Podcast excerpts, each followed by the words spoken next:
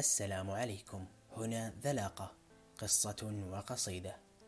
أحمد شوقي أو أحمد بيه شوقي أمير الشعراء. وقد يبدو لك يا صديقي بأن هذا اللقب أطلقه عليه محبيه إلا أنه في الحقيقة في العام 1927 بايع الشعراء العرب أن يكون شوقي أميرا للشعر العربي.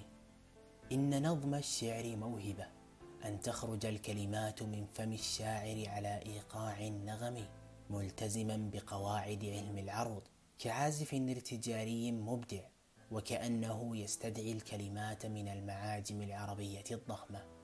فتهبط على سلالم الموسيقى ثم يبني بها أبياته الشعرية ويثري أسماع المتلقين ويبهج أيما إبهاج معشر القارئين. لأحمد شوقي قصائد خالدة كنهج البردة في مدح الرسول والبيت الشهير في مدح المعلم. قم للمعلم وفه التبجيل كاد المعلم أن يكون رسولا. إلا أنه من خلال بحثي ومطالعتي لسيرة هذا النجم العملاق فلا أجد أبلغ من أن أضعه في مصاف الشعراء العظام كشعراء المعلقات وكالمتنبي والفرزدق وغيرهم. أحمد شوقي ولد عام 1868 وعاش في كنف جدته لأمه التي كانت بدورها تعمل وظيفة في قصر الخديوي إسماعيل. فتربى في القصر وعاش طفولة الثراء فكبر وأرسله الخديوي إلى فرنسا. فجمع الثقافتين هم الأعتى على وجه الأرض فعمل مترجما في القصر.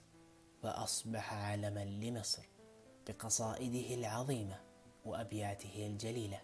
فقيل أنه يؤلف القصائد وهو يمشي يؤلفها وهو في سكة الحديد يؤلفها وهو مع أصدقائه. فكانوا يشاهدونه يتمتم بها ويتقن وزنها أثناء جلوسه معهم. ويقال أنه كتب أكثر من ثلاث وعشرين ألف بيت شعري. كأكثر الشعراء غزارة عبر التاريخ. فكان شوقي أفضل من كتب عن الرسول صلى الله عليه وسلم من الشعراء المعاصرين وكان شاعرا حكيما وكيف لا؟ وعند وفاته وجدوا أن آخر ما نحت من الأبيات يقول فيه قف دون رأيك في الحياة مجاهدا إن الحياة عقيدة وجهاد.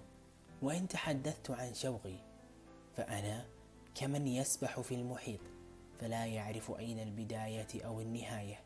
فالشاعر علم سياسي واجتماعي وتاريخي إلا أن الكثير لا يعرفون عن شعره الغزلي وكلماته المعسولة الرقيقة.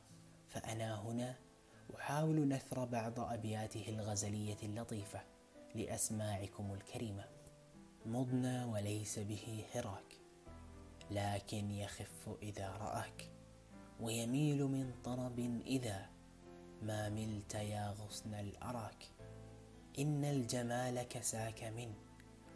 ورق المحاسن ما كساك فنبت بين جوانحي والقلب من دمه سقاك. ليت اعتدالك كان لي منه نصيب في هواك. يا ليت شعري ما أمالك عن هواي وما ثناك ما همت في روض الحمى إلا وأسكرني شذاك. والقلب مخفوض الجناح يهيم فيه على جناك.